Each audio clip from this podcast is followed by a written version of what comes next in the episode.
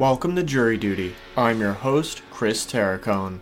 Season 8 of Jury Duty explores the trial of Alex Murdaugh, a member of one of the most powerful families in South Carolina, who is accused of murdering his son Paul and his wife Maggie, with the purpose of covering up a multitude of alleged crimes, including fraud and homicide. In our last episode, we began our review of the testimony of Dylan Hightower, a digital data investigator for the South Carolina Solicitor's Office. In this installment, we conclude our look at the prosecution's direct examination of Hightower. That's all coming up right after the break.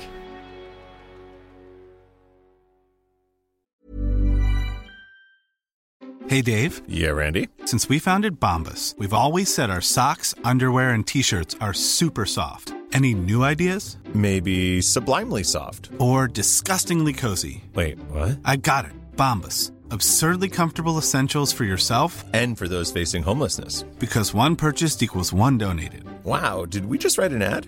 Yes. Bombas. Big comfort for everyone. Go to bombas.com slash ACAST and use code ACAST for 20% off your first purchase.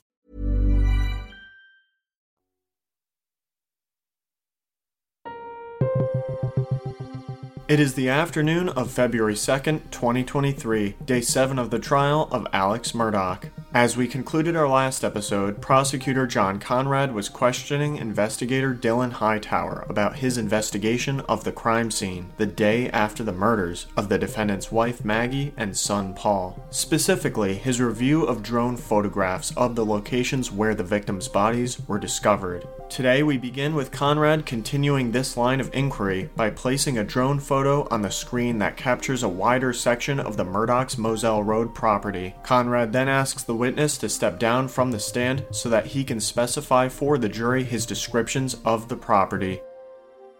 And I'm going to show you Exhibit 239 at the top of this picture, in kind of the center. What is what is that? So this here is the residence of 4147 Moselle Road. Uh, That's the, the actual residence. Um, This is the field between the residence and the kennels. Again, the kennels, the, the edge of the kennels is right there. Uh, You can see the top of the hangar there as well. So this is a direction looking directly over the hangar, pointing directly back towards the, the residence. And I want to call your attention to this line of trees right here. You see, you see that, sir? Yes, sir, I do. In this picture, you can you can take a seat. This picture's taken when? These were taken on the afternoon of June 8th, 2021. And we see some pine trees kind of running diagonally between the kennels and the house, correct? Yes, sir, you do. Uh, and you were out there at the scene personally, correct? I was. Uh, and can, from the best of your recollection, can you remember the approximate height of most of these trees at that time? I would approximate probably six, seven, maybe eight feet on certain ones. Um, but you did get a clear channel, a clear view back towards the residence. Uh, and you've you've been out there uh, more recently, haven't you? Yes, sir, I have. Uh, and did you notice any differences with those trees, uh, at least uh, present day, compared to June of 2021? Yes, sir. It's um, much more overgrown than what it looks like in that picture. Are those have those trees grown higher? Much higher, yes, sir. I'm going to show you. This is going to be Exhibit 238, and this is approximately the same angle, correct? The same angle, just uh, the drone shifted backwards a little bit so you could actually see the full hangar, the full kennels, Okay. uh, as well as the residents. I show you Exhibit 237. All right, and what what angle is is this in relation to the others? So the idea behind this was to identify both driveways accessing the residence as well as accessing the barn area. So this is uh, further back, um, kind of closest to the field area, looking back towards the hangar, the dog kennels, and the two driveways that uh, you could travel or uh, arrive on onto the property. And this gives a good angle of those trees we were just discussing to show how closely or uh, how closely they're spaced. Correct. Yes, sir, that is correct.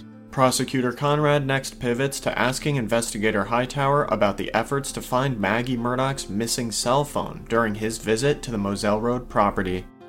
Um, let's step back a little bit chronologically, a little earlier in the day of June 8th, 2021 for you.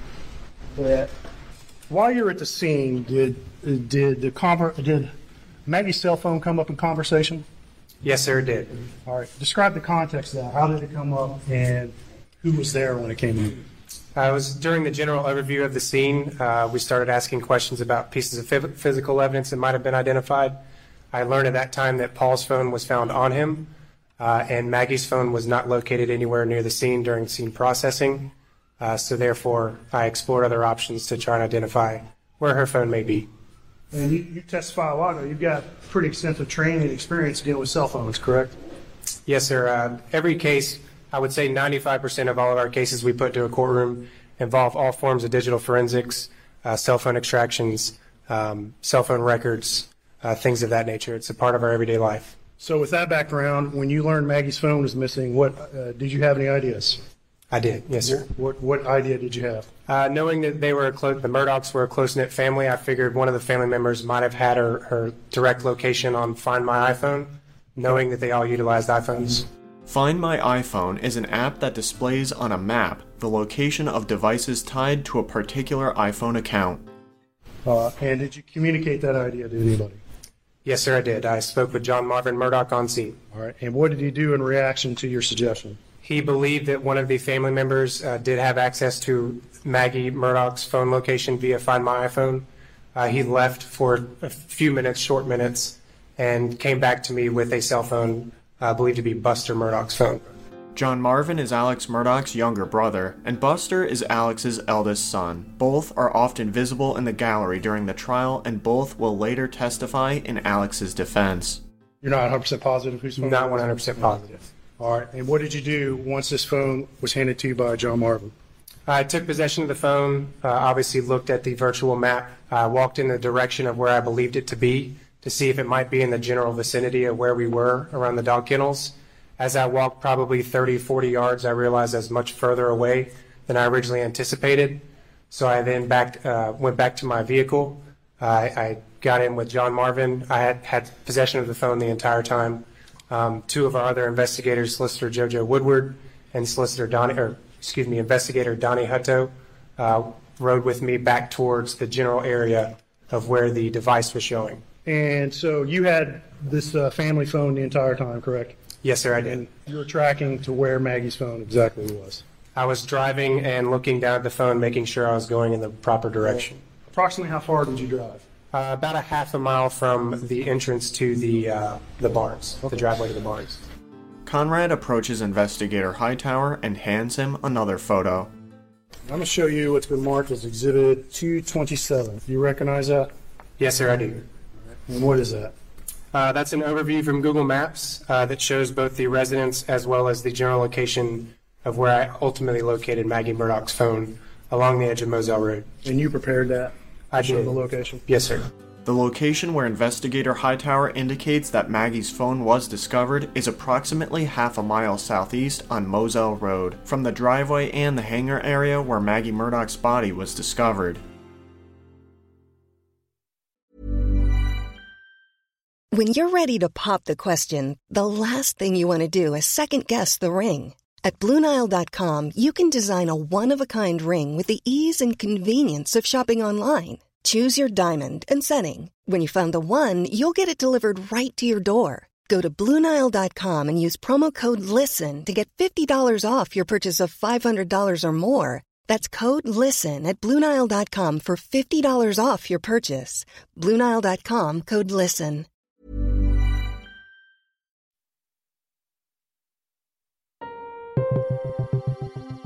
Prosecutor Conrad displays another drone photo of the property for investigator Hightower and has him again step down to point out various locations on the monitor positioned in front of the jury. Okay. Can you see that on your uh, screen, Investigator Hightower? Yes, sir, I can. On this overview, can you point out uh, where the residence is for 4147 Missouri? The residence is here. Uh, you can see the driveway here as well, and then the kennels are up here. Okay. And uh, there's a marker on there, correct, that says general location of phone? Yes, sir, that'd be right here. All right. And that's where you found Maggie Murdaugh's phone, correct? Yeah, so I was walking uh, when I was trying to get uh, a better idea of where the phone actually was. I was walking up and down the driveway here to the kennels, um, obviously looking down at the phone, trying to identify the general location. Once I started to realize the phone was much further away, that's when I jumped into my vehicle. I turned and went southeast of the, the residence area. As he testifies, investigator Hightower indicates on the drone photo that he turned right coming out of the driveway and traveled in a southeasterly direction about half a mile until he arrived at the location indicated on Find My iPhone. Once I got to this specific area where the field kind of opened up, I started getting closer and closer to the blue dot uh, that you would see on Find My iPhone. Once I got closer and closer, we all got out on foot and walked the property to identify where that phone was. Conrad then hands another stack of photos to the witness and has him identify them. And I'm going to hand you 236, 235, 234, 233, 232, 231, 230, 229, and 228. Do you recognize any of those? Yes, sir, I do. All right. And what are those? These are photographs that I took of Maggie Murdaugh's phone um, as it was laying in the the brush area or leaved area closer to Moselle Road, about 15, 20 feet away from Moselle Road. And did you ever personally pick up Maggie's phone? I never touched the phone. Uh, once I identified the location of where the phone was, I contacted Captain Ryan Neal with South Carolina Law Enforcement Division. He sent a team with uh, Special Agent Katie McAllister and Special Agent Jeff Croft to take possession of the device. You took these pictures. Maggie's phone had not been touched. correct? It has not been touched. no, sir. All right. Okay. I'm going to show you first Exhibit 230, and in the center of this, uh, I see two orange flags. Do you see those? Yes, sir, I do. What are those orange flags? So once I located the device, I found some standard landscape flags laying around.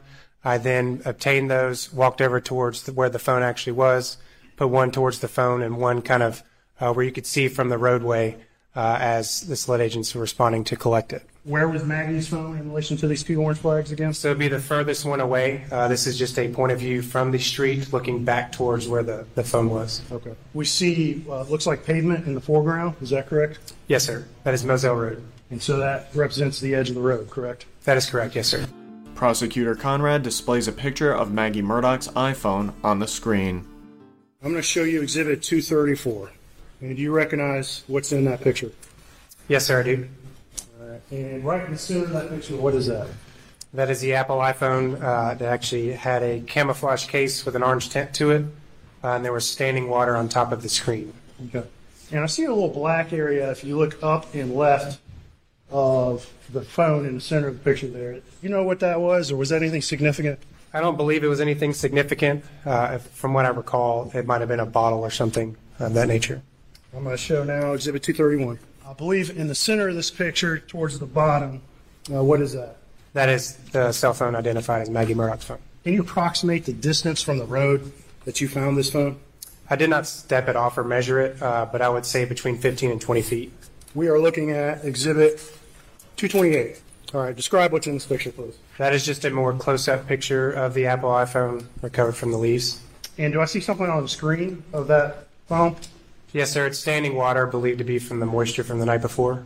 And that screen, is that facing up or facing down? Screen is facing up. I'll show you Exhibit 235. It's just the opposite angle on the other side of the phone, uh, more of a close-up of the iPhone. And you can see those water droplets on the phone. Yes, sir. And I see some sort of wine on top of the phone. Can you tell what that is? Appears to be some sort of uh, plant, or the, And finally, 236. What is in this picture? Again more of a close-up from the top of the phone looking down. All right, and this is Exhibit 233. Describe this picture. So the reason behind this is to obviously identify the uh, location of where the device was. I had walked out to Moselle Road, gotten to the center of the roadway, and taken a picture of the trees in the field directly uh, on the opposite side of the road of where the phone was found. All right, and this is Exhibit uh, 232. Describe this picture, please. This is me standing in the same uh, location as the previous picture.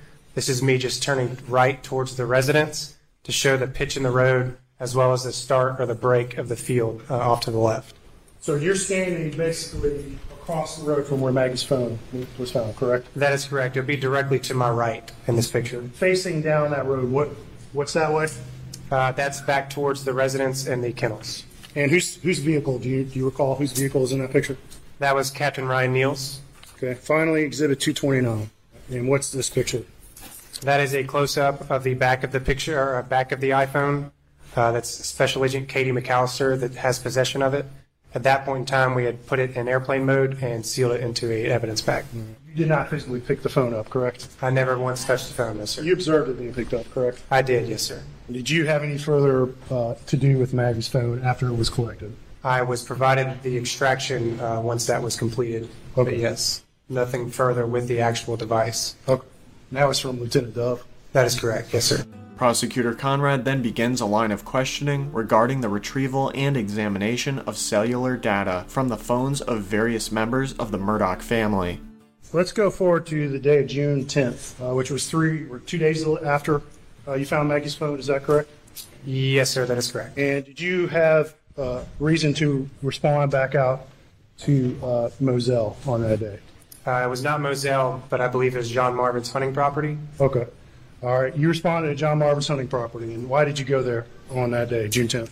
I was requested to extract cellular phones from uh, Alec Murdaugh, Randy Murdaugh, John, Merv- John Marvin Murdaugh, and Buster Murdaugh uh, while they're all being questioned by SLED agents. Randy Murdaugh is Alex Murdaugh's younger brother and former law partner. All right. To your knowledge, uh, did all those individuals provide consent for that Yes, sir, they search? did, as well as their passcodes. All right. So how many phones did you download again? I'm sorry. Uh, at, during that time frame, uh, I had extracted three total phones. There, towards the end, once the interviews were being concluded, a phone call was made to multiple family members explaining Randolph's condition, and they all had to leave and go back into Alameda. I was only able to, to extract three phones at that time. And whose phones were that? That would have been Alex, Randy's, and Buster Murdaugh's phone. Just generally speaking, why why did you download? Uh, why were you needed to download his phones on that day? What was the purpose? I was tasked by multiple SLED agents to uh, assist them while they were conducting all their interviews to extract the contents of their phone to see if there might be any evidence of uh, the murders uh, in any of their phones. And uh, would it was it unusual for SLED in this area to request your assistance with some cell phone evidence? No, sir, not at all.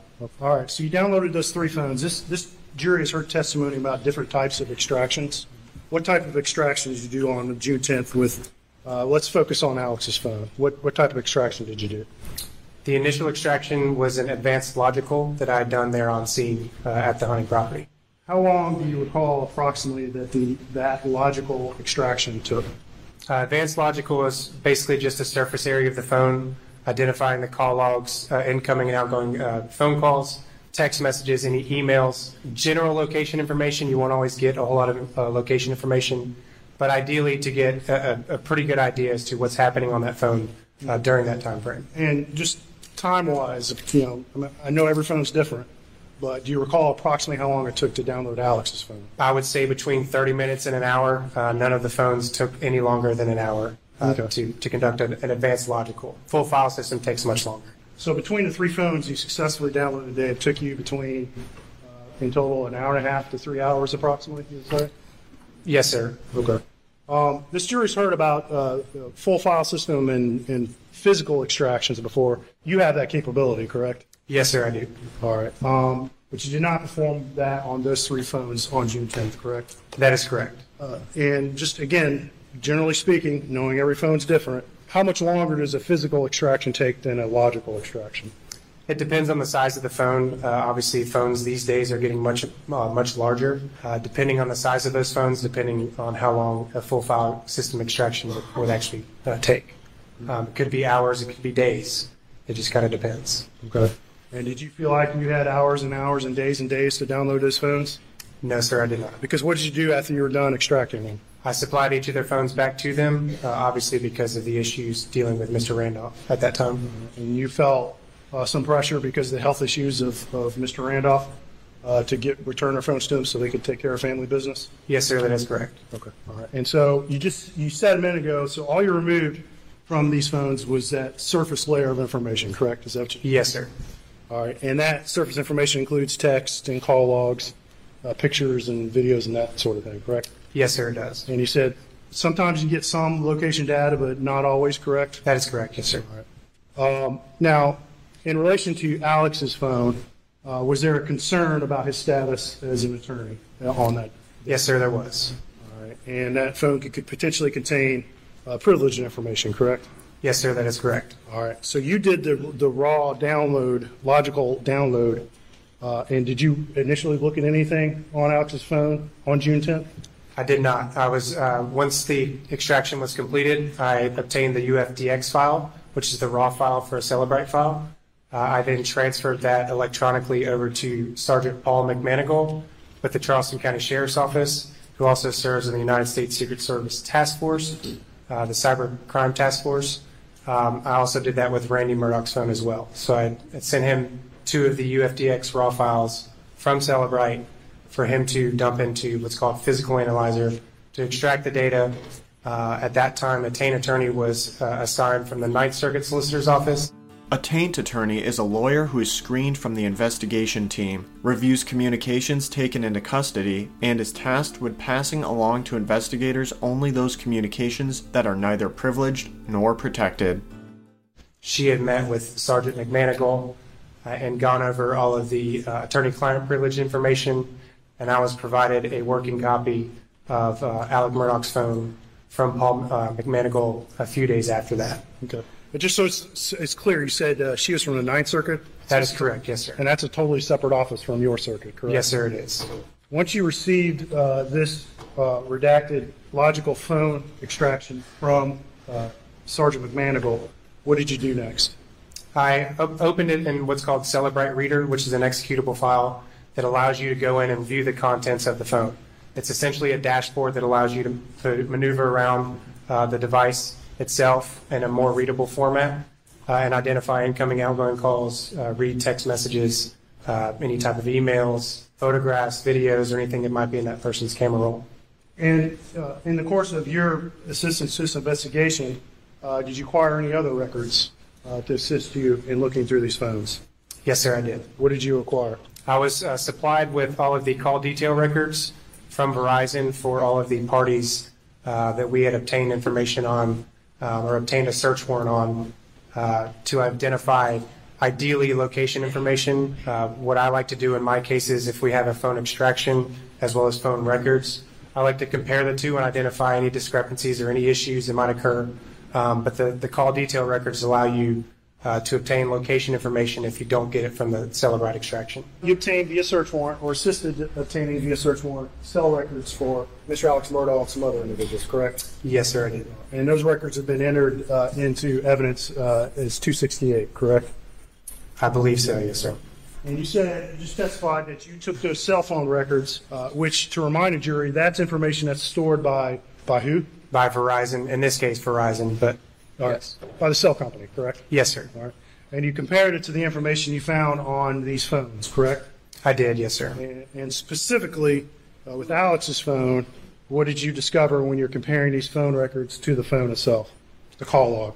Once I started, I I essentially built a digital timeline of all forms of digital evidence that we had had during that time frame, and it was a, kind of a working copy. Um, during that time frame, I compared the call logs from the extraction or from the actual device to the phone logs that I saw in the call, call detail records provided from Verizon. On the date in question, on June 7th, I only saw two FaceTime calls on the phone extraction, and I saw a series of around 73 phone calls on the Verizon uh, call detail record. What did that tell you when you saw that, uh, that missing information?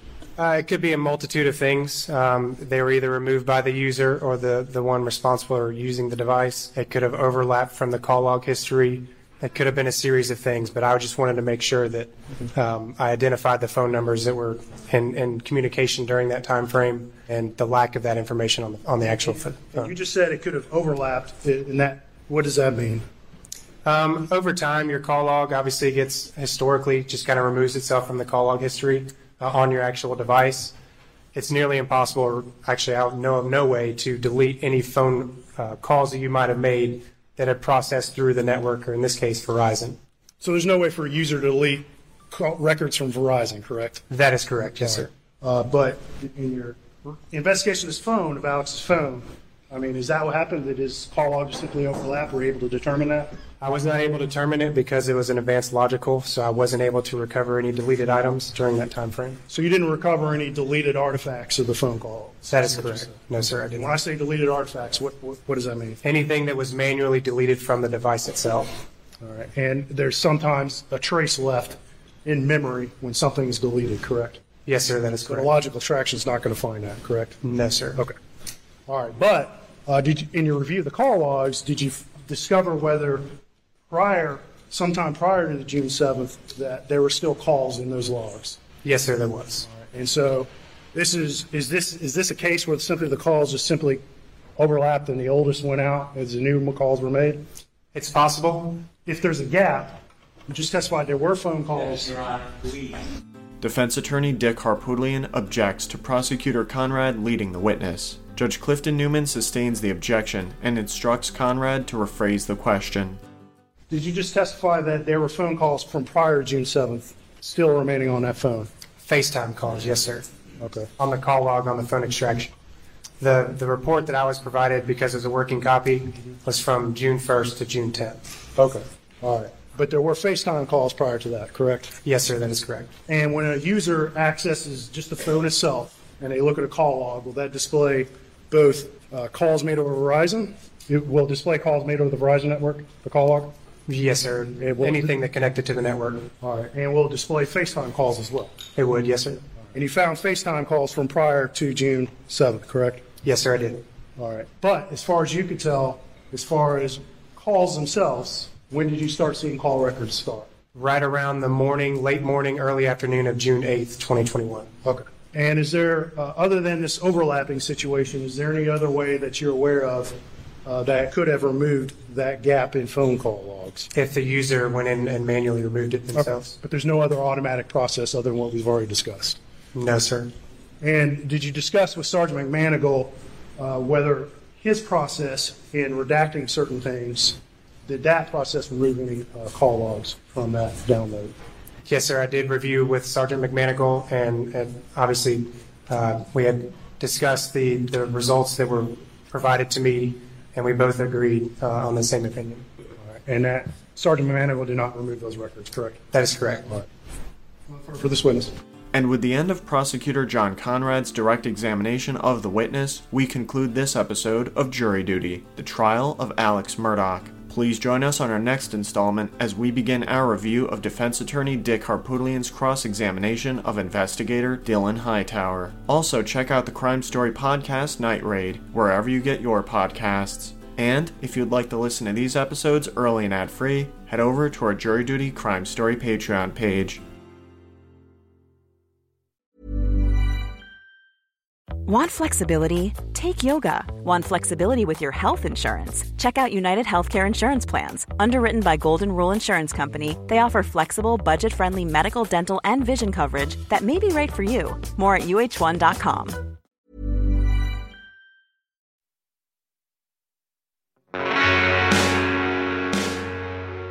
You can find more information about this trial on our Jury Duty Crime Story Patreon page or at crimestory.com. Jury Duty is created and produced by Kary Antholis. It was co produced, written, and edited by yours truly, Chris Terracone. Music for this episode was provided by Strike Audio. Thank you for joining us, and we hope you will come back for the next episode of Jury Duty.